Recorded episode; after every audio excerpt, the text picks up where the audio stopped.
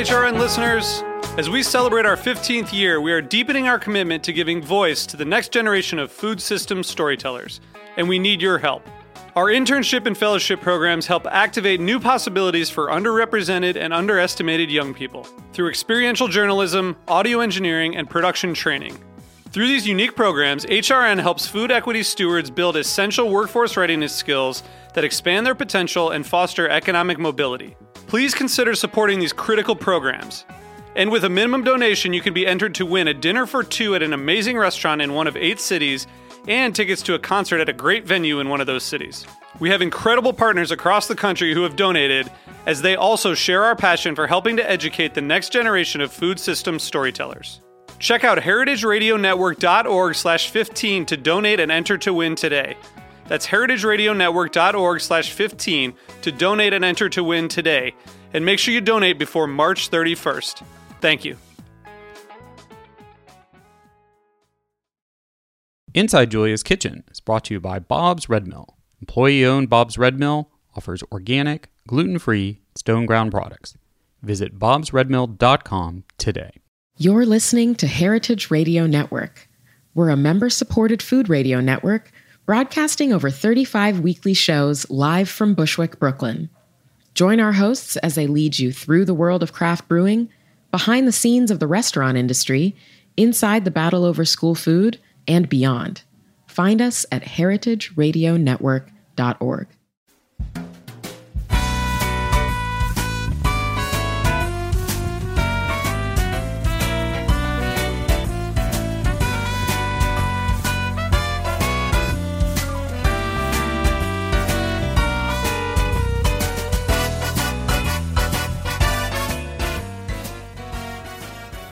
Welcome to Inside Julia's Kitchen, the podcast, the Julia Child Foundation for Gastronomy and the Culinary Arts. I'm your host, Todd Schulkin, the Foundation's Executive Director. Our show takes you inside the Foundation's world to meet the talented people we have the good fortune of learning from all the time. On today's show, we welcome Hunter Lewis, Editor in Chief of Food and Wine. In today's episode, we're going to talk to Hunter about the future of food magazines, the latest at Food and Wine, and we'll hear Hunter's Julia moment. Stay with us. We'll be right back.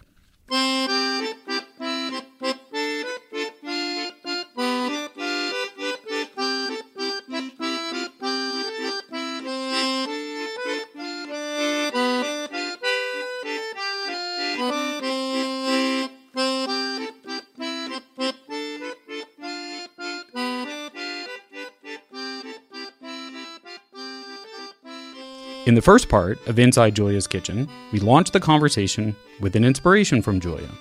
Today, we're returning to Julia's passion for professional food writing, with the second part in our series on the state of food magazines. Back in episode 18, we talked to former Bon Appetit editor in chief, Barbara Fairchild, and got her insights. Now, while Barbara didn't come out and say, print is dead, she certainly said, it ain't the future.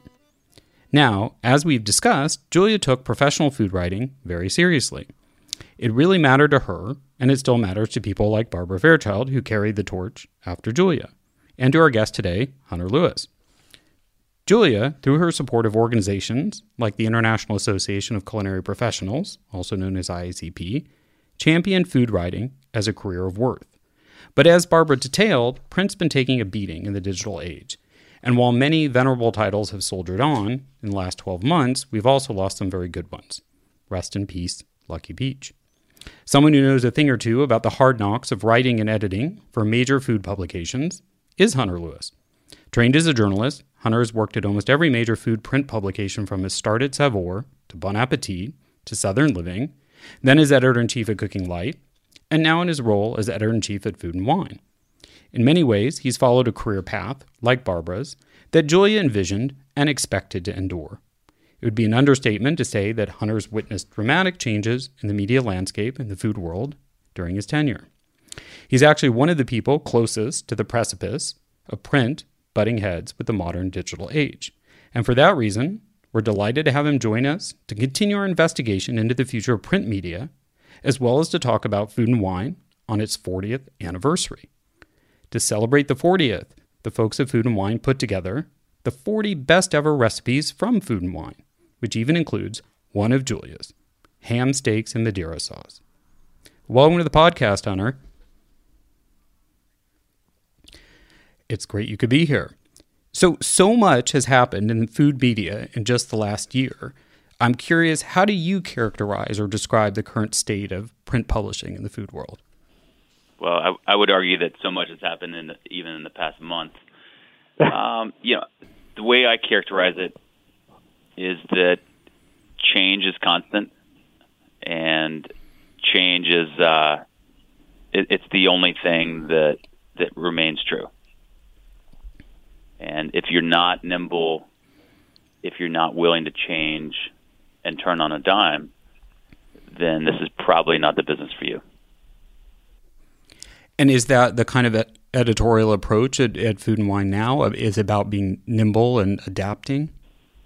Well, I think to me that's the approach in corporate media. You know, if if you are attached to a company that is in the magazine media business today, um, what your goals and priorities were a year ago are going to be different than what they are now. And so, you know, it's it's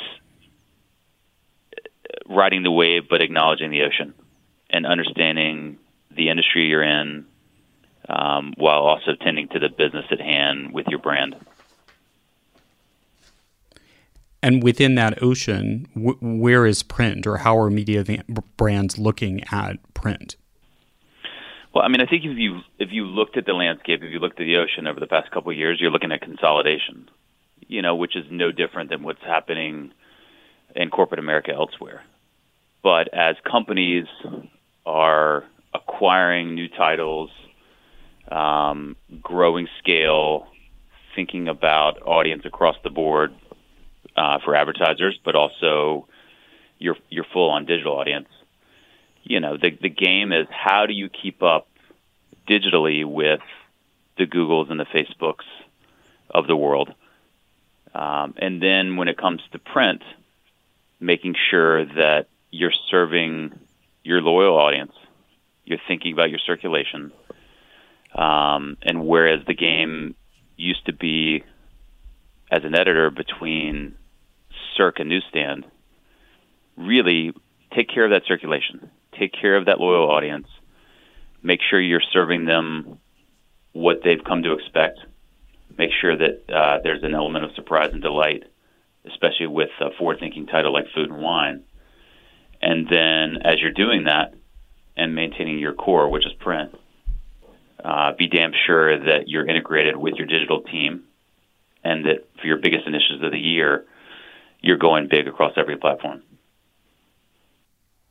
Yeah, I was going to ask you with, with with that kind of and Bar, as I said in the intro, Barbara Fairchild talked about that too, about sort of having to serve many different audiences receiving the content in different ways and wanting slightly different things and then there's some overlap how how within a media conglomerate are they evaluating what is success like you talked about how much change there is is that also a changing metric all the time well, certainly. I mean, I think it's easier to measure it across digital.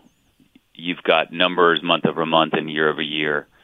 You've got numbers from Facebook and Instagram. You know what your traffic is on your site.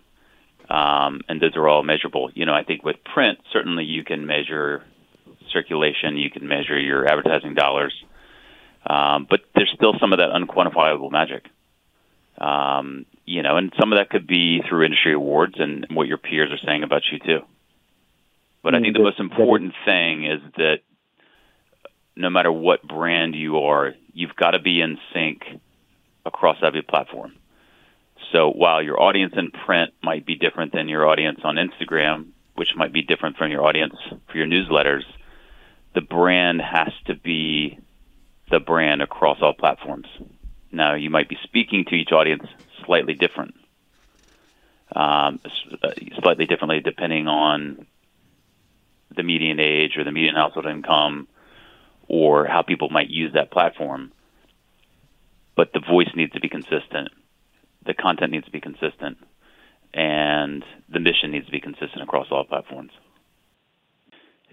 Among our team, we don't we don't talk about print um, in terms of print dying. We don't talk about print in terms of like, oh, what's it going to be in the next several years.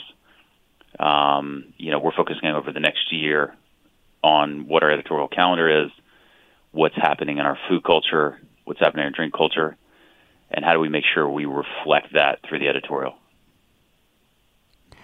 So and more has changed in the past year, I would argue, than probably in the past 10 years when it comes to, to our food culture, just like our, our culture at large. And and so that was one of the things I was going to ask you. Does print still matter? I mean, you're you're obviously including it in the equation, and is that what you're saying? You're you're tackling it as a more short term thing to do the best by your readers and and as you can across all forms. Well, you know, you're you're asking an editor in chief of the uh, of a, a print centric brand with a growing digital audience. Of, of course, I'm going to say print still matters. Um, I'm biased, but here's the thing. You know, we are so saturated on a daily basis at work and at home with our phones and, and with our computer screens.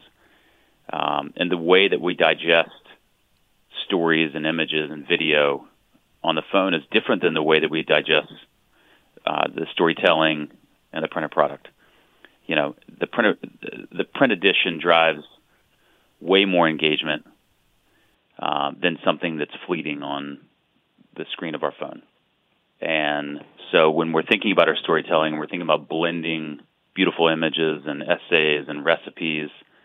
There's still no other medium like print that can deliver a great food story, like the printed product of food and wine.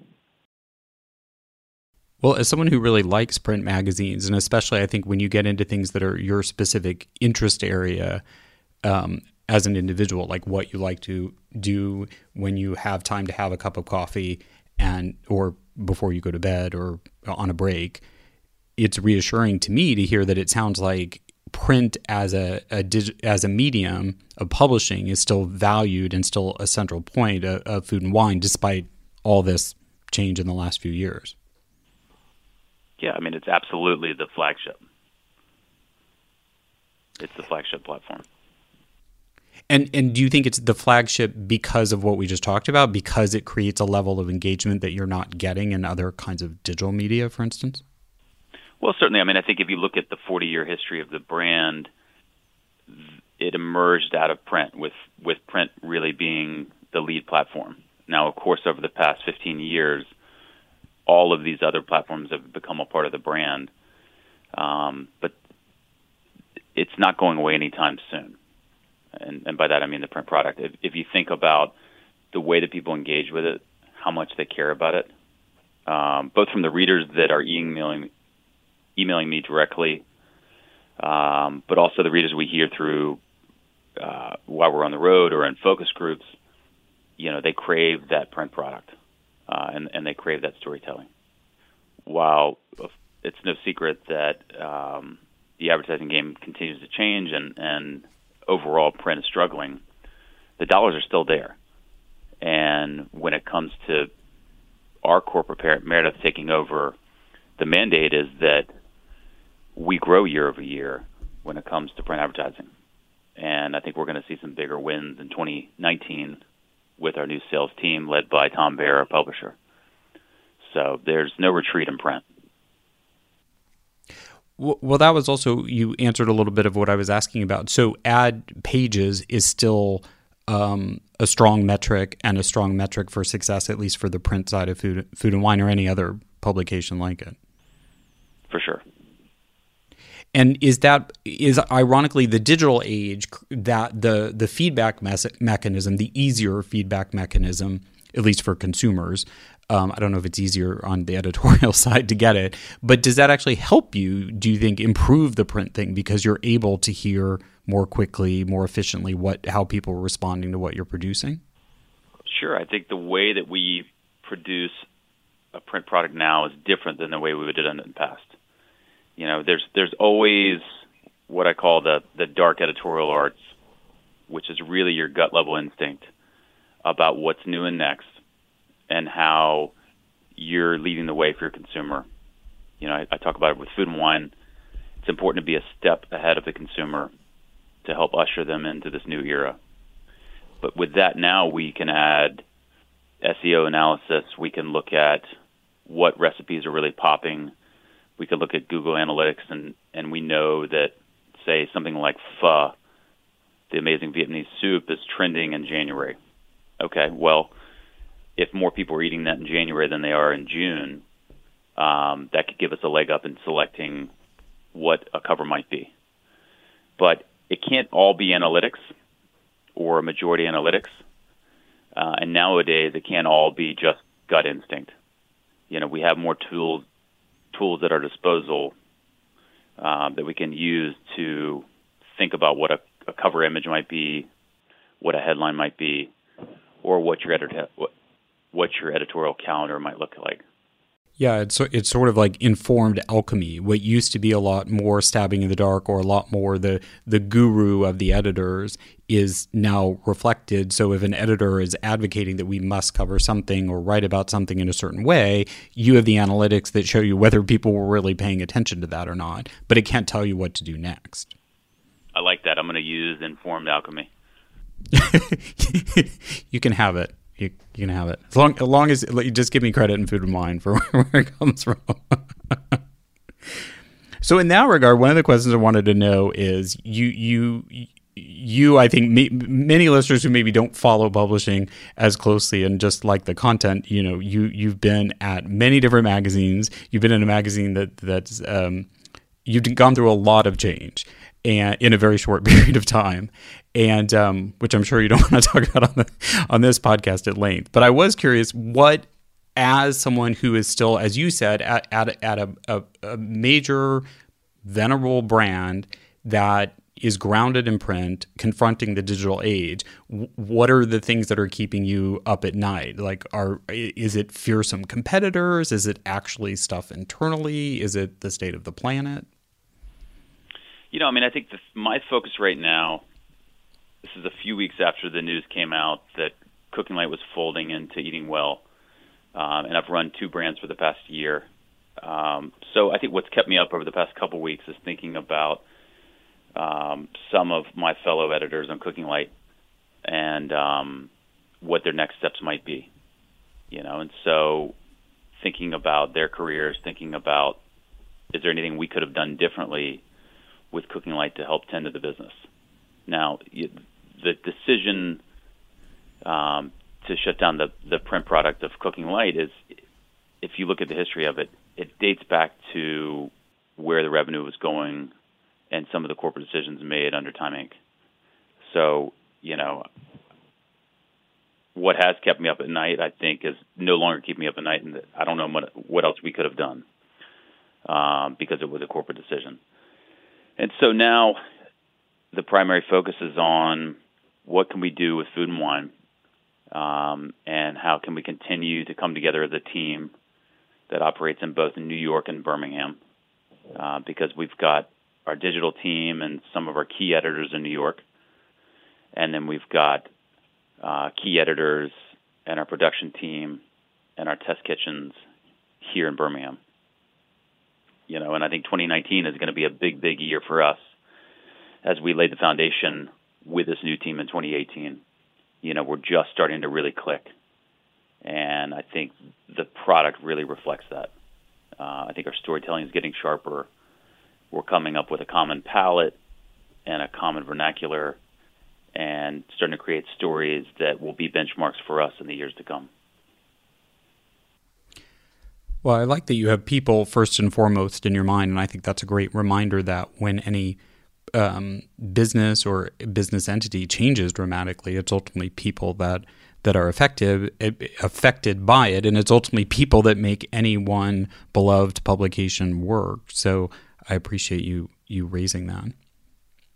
Well, you know, it's interesting. I, I was lucky enough to have dinner with Ruth Reichl a couple weeks ago while we were both in Nashville and we talked a lot about uh, the shuttering of Gourmet and and the um, the gut punch that that was. And I remember I was sitting in the test kitchen at Saveur um, in the middle of the day, and we got word that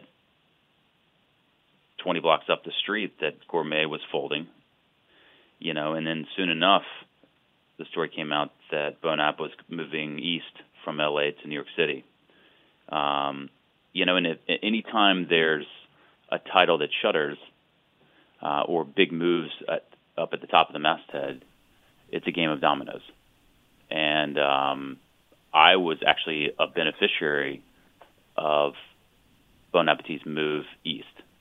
Um, that's when Adam Rapoport, who became the EIC, he came calling, and I became food editor at Bon App.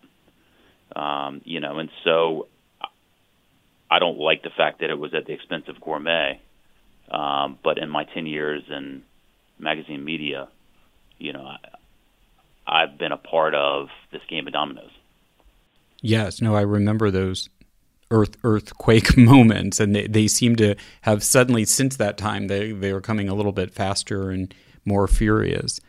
I wanted to go back to what you were saying about cooking light and, and how it's changed. I mean, I felt like when I heard that news, I didn't think about it because, you know, certainly Cooking Light was a publication at one time that had a very big circulation, but that it actually, like you said, it was reflective of the moment in time and sort of food, and food has moved a little bit well, I'd say actually a lot more into health and wellness as a center than dieting. And to me, Cooking Light always reflected, you know, as Julia used to talk about the food police and anti butter and anti fat, it kind of came came out of that um, thinking, and that thinking is kind of radically evolved. And I was thinking, do you, do you feel similarly that it's kind of the change and the pace of change that you talked about? It, it's both a corporate decision, but it's also part of that cultural reflection. Well, I think if anybody was paying attention to the editorial over the past 10 years, we were totally of the times and just a little bit ahead of the time. Now, the brand name Cooking Light didn't do us any favors, um, especially when, when it came time for the company to decide which title to bet on. Um, certainly, Eating Well is a more modern sounding title. But if you look at our editorial if you look at the Beard Awards won, if you look at the sharpness of the of the content, I think we absolutely reflected the times and the shift towards well-being and away from low fat and light. You know, when Cooking Light launched out of Southern Living 31 years ago, it was a SnackWell's era. It was the low fat craze, hmm. and you know, fat was public health enemy number one.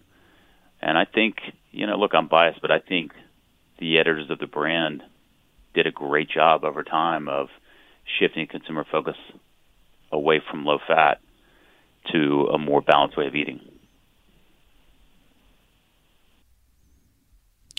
Fair enough. All right, we're going to take a quick break and we'll be back to talk to Hunter more specifically about the future and exciting things of food and wine, and also get a little bit more of his perspective on food writing in what we've already talked about the very complex and fast changing media landscape today. We'll be right back.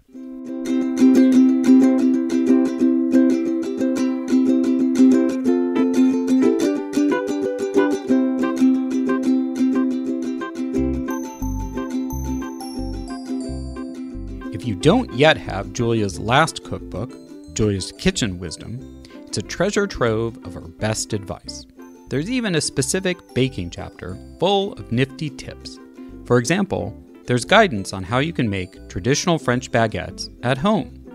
Julia was consumed with conquering this, and while it's probably not the best place to start for first time bakers, if you're up for the challenge, Julia guides you through. Another baking tip Julia shares on bread making is if you've overworked traditional wheat flour dough, and it won't easily roll, take a 10 minute break. That should allow the gluten to relax and you can get back to rolling. You know who else offers baking tips? Bob's Red Mill. You can find all kinds of useful ideas on the bobsredmill.com blog. Search Flours, a Primer to find this blog post, which offers detailed guidance on how to pick the right flour for whatever you're baking. And for more experienced bakers, ideas on how to up your game. Visit bobsredmill.com today use the discount code Julia's Kitchen Pod, all one word, all caps, for valuable savings on any of the more than 50 types of flours and meals they sell.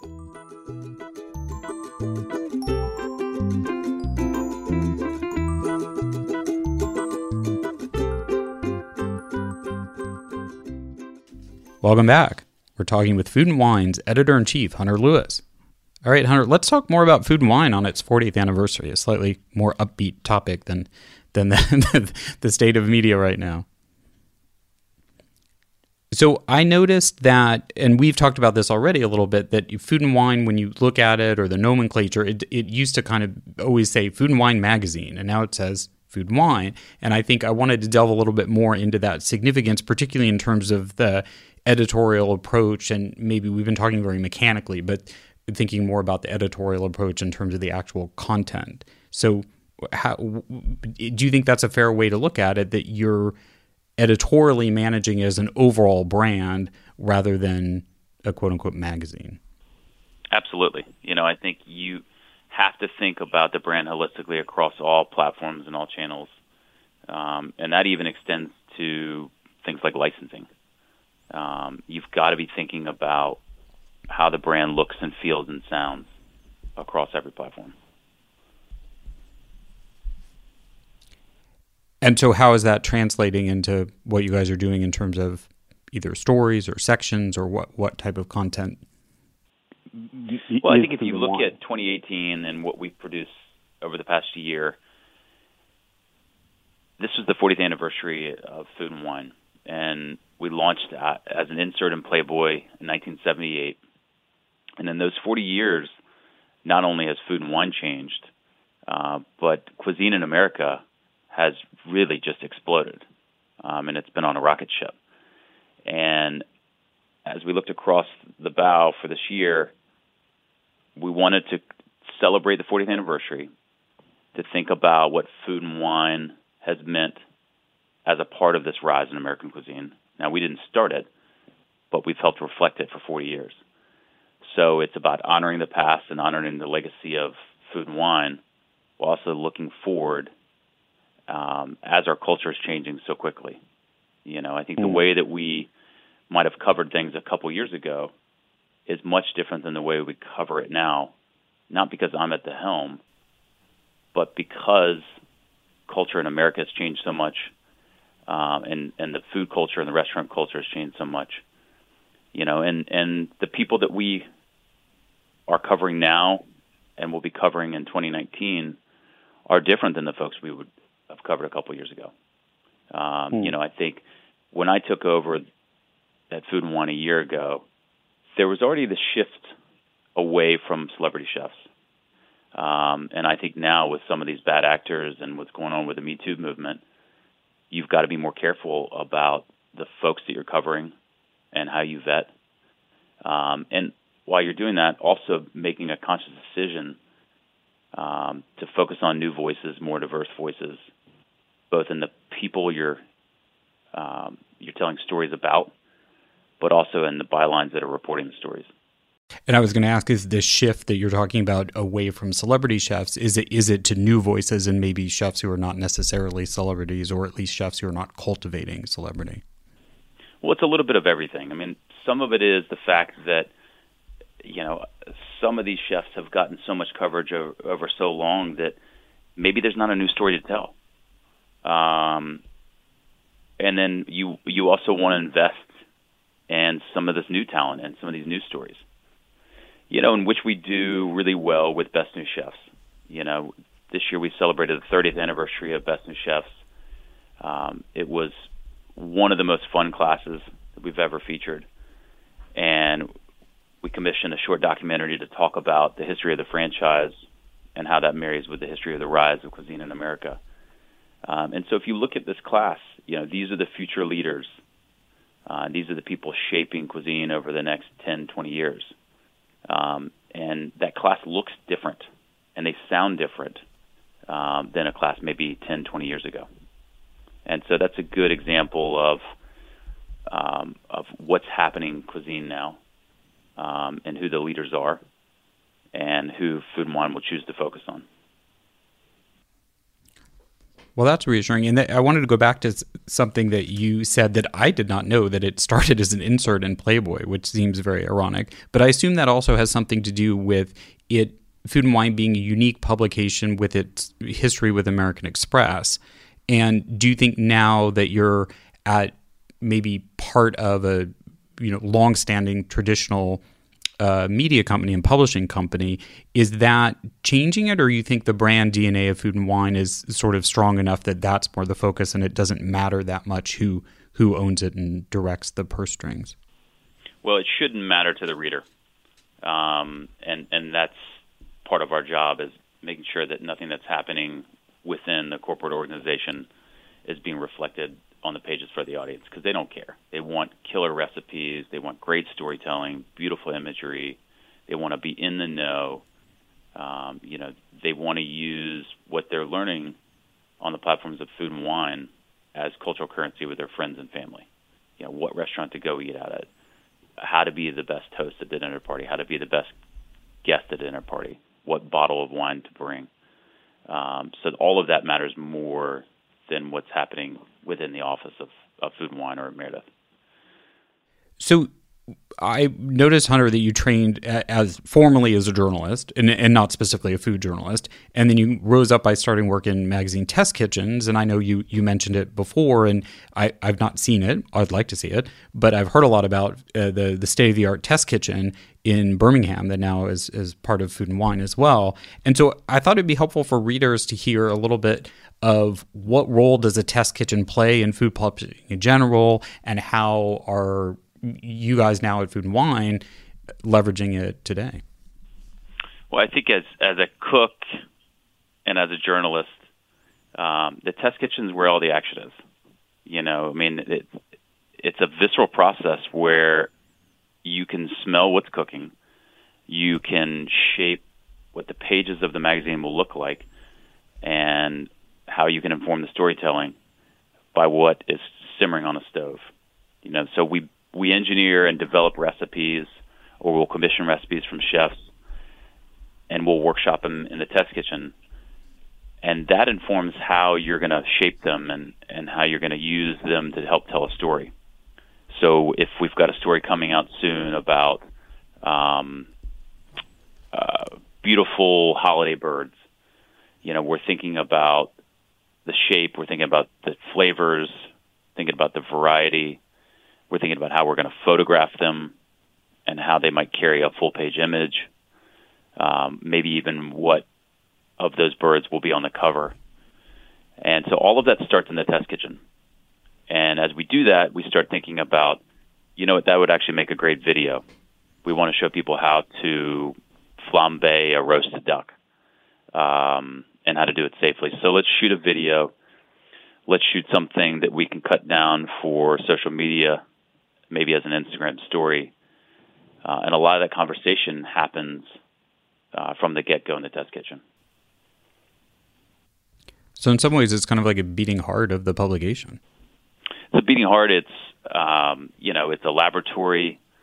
It's an incubator of ideas, uh, and it's a really collaborative process.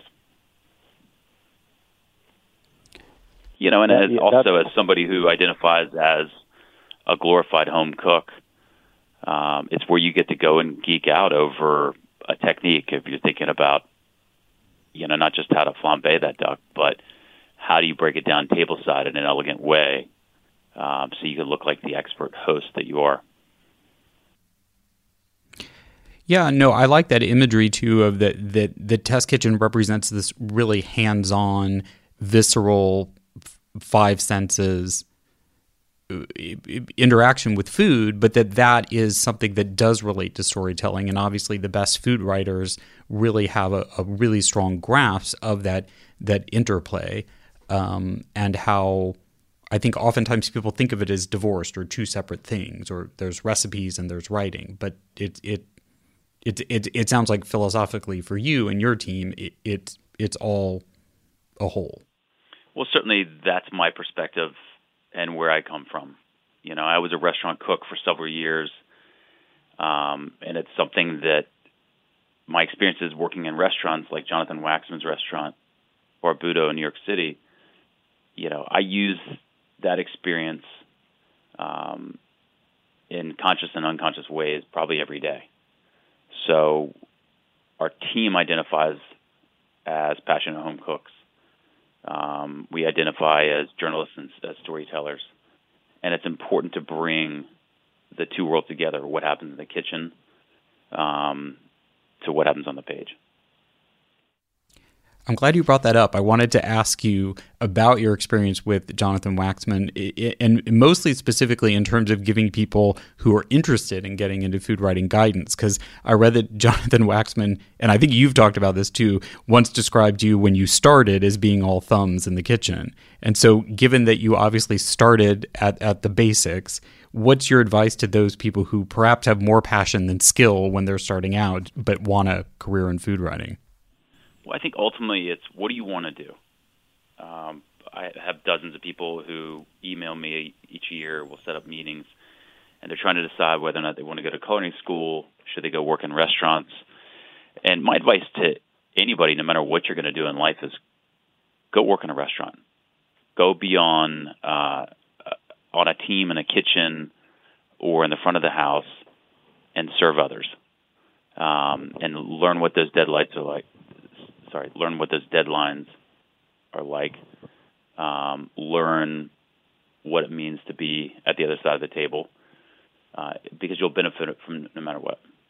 Um, now, for me, translating that into a, a, journalism career, I'd already gone to journalism school, and so I'd worked at a newspaper, um, and I'd learned how to tell stories in that way. Uh, and, and so, the advice I give folks about how to break in is that you need to understand what you want to do. And no matter where you go, no matter what school you apply to or what restaurant you go work for, you have to go work for people that you respect and whose values are are in line with yours. Um, because no matter what, the whole thing is continuing ed, and you have to use every experience, whether you're paid or not, as the next stepping stone. You know, and what's interesting to me is back in 04 when I moved to New York City from North Carolina, um, there was only so many gatekeepers out there when it came to food media. Um, it was just at the advent of the rise of blogs.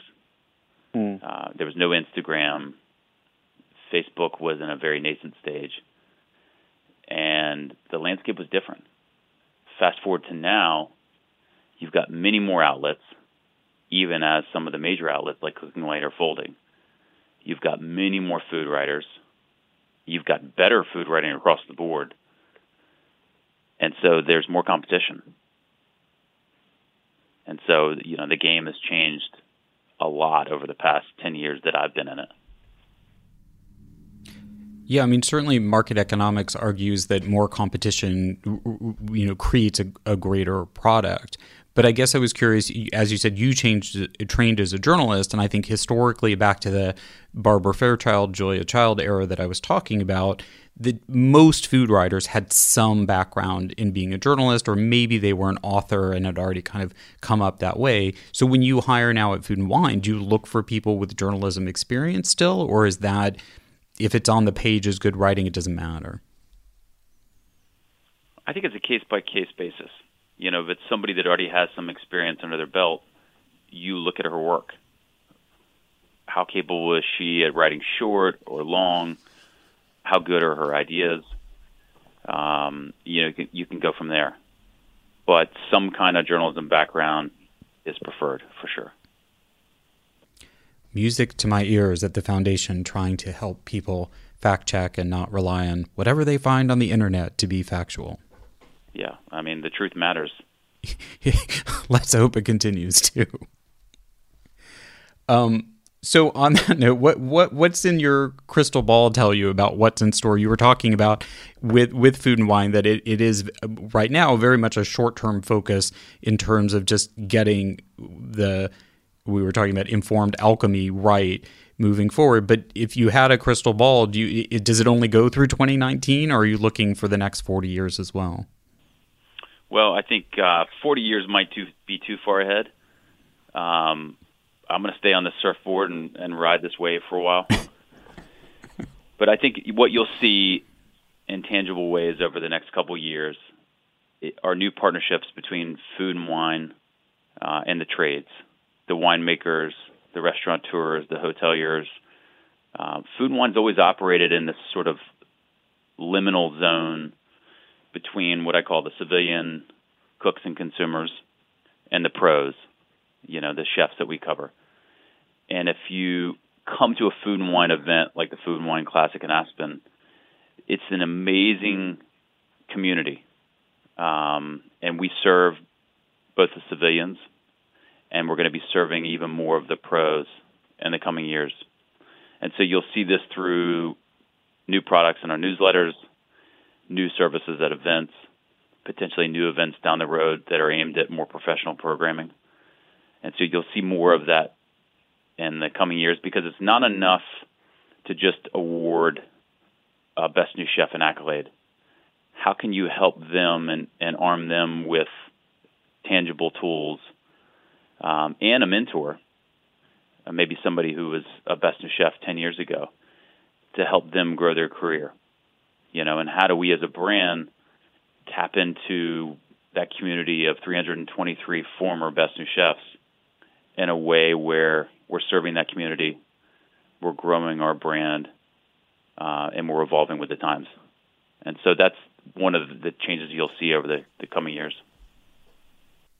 Well, that's exciting. That that definitely aligns with the foundation's focus, which is ours is very much in in continuing Julia's legacy. Is that exact intersection between um, the public who are interested in food and cooking or want to be interested in food and cooking and the professional world and how each can learn from each other and interact with each other that's one of our our primary focuses so that's fantastic to to hear that it, it's shared and obviously it has been shared from the long history of, of the food and wine classic in aspen all right after the break hunter is going to share his julia moment we'll be right back Hey, like what you hear? Heritage Radio Network has plenty more. With fresh programming every week, we've got something for everyone. Trying to start your own food business? Concerned about where your food comes from? Looking for the best wine or beer to bring to a party? Find our shows on iTunes or Stitcher, or head to heritageradionetwork.org to listen live and subscribe to our newsletter. When you flip anything, you really you just have to have the courage of your convictions, particularly if it's sort of a loose mass like this. Well, that didn't go very well. See, when I flipped it, I didn't, I didn't have the courage to do it the way I should have. But you can always pick it up, and if you're alone in the kitchen, who is going to see? From Julia's immortal words, we move into our last segment, which we call the Julia moment. Here's when we ask our guests to share their favorite Julia memory, moment, or how she's inspired them in their career. Okay, Hunter, what's your Julia moment? My Julia moment. Okay, I don't have an exact date or time, but I was definitely sitting on the couch uh, in my Atlanta home as a kid, and this is long before we moved to North Carolina. Uh, and I'm sitting on the couch and I'm watching Julia and Jacques uh, on a Sunday morning and I just remember the banter uh, and the playful ribbing. And this is at a time when I didn't know anything about cooking, um, but shows like theirs, I think, really sparked a passion. Um, you know, and then if you fast forward that to my time in New York, um, on my desk right now, I'm looking at a publication from 1979, and it's called Design Quarterly. And it was a, this design group that um, went into Julia's kitchen and detailed it in a way that I've never seen before, from mm-hmm. her tools to how she labeled everything, her storage, how Paul set up the butler's pantry to make cocktails and pour wine. Um, and so I've got that in front of me.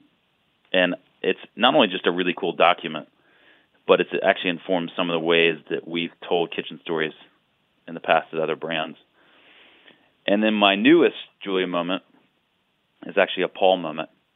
Um, the November issue of Food and Wine, which is just about to hit newsstands, has the lost cocktails of Paul Child. As you know, he was uh, very into cocktail culture, very ahead of his time.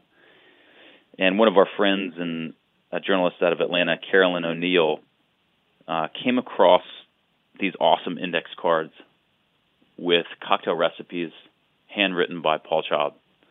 And so you'll see that story with three recipes in the November 2018 issue of Food and Wine.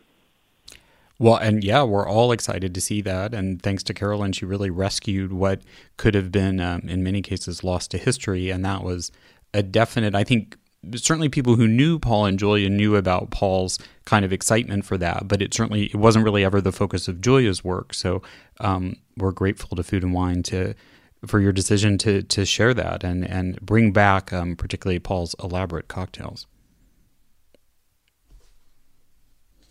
And actually, that Design Quarterly, I do know that issue, and it, it's quite in depth, and it's actually inspired. There's a, at least one, if not two, books out now on kitchen design where they talk about Julia's kitchen as a kind of central element.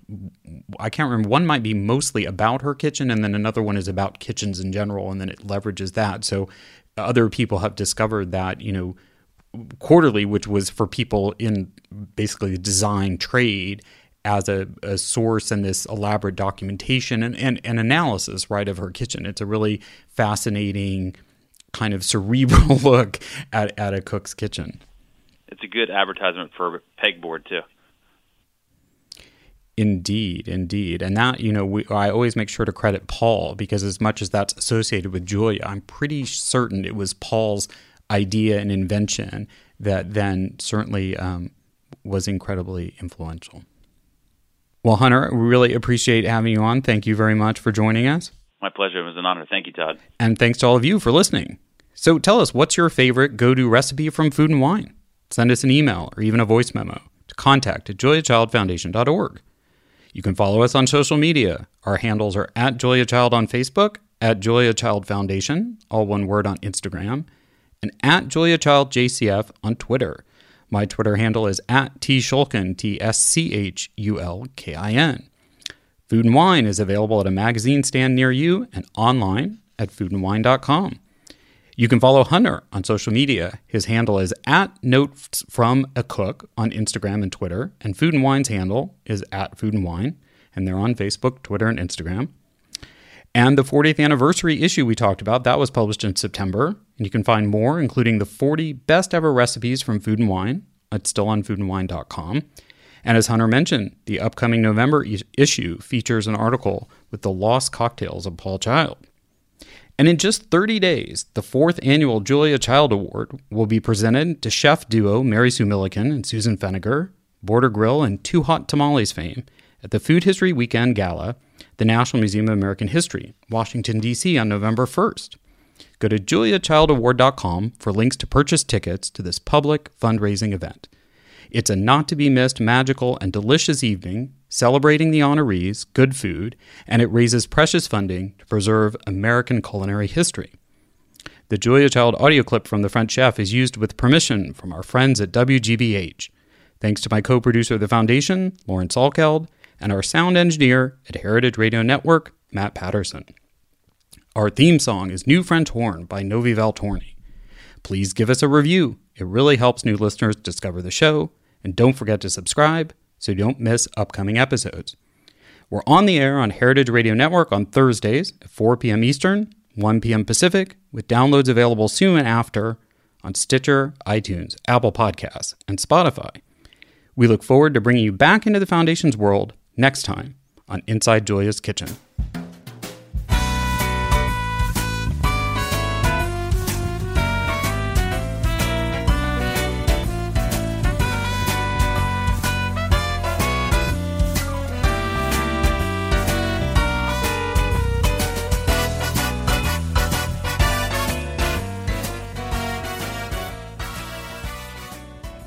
For listening to Heritage Radio Network food radio supported by you. For our freshest content and to hear about exclusive events, subscribe to our newsletter. Enter your email at the bottom of our website, heritageradionetwork.org. Connect with us on Facebook, Instagram, and Twitter at heritage underscore radio. Heritage Radio Network is a nonprofit organization driving conversations to make the world a better, fairer, more delicious place. And we couldn't do it without support from listeners like you. Want to be a part of the food world's most innovative community? Rate the shows you like, tell your friends, and please join our community by becoming a member.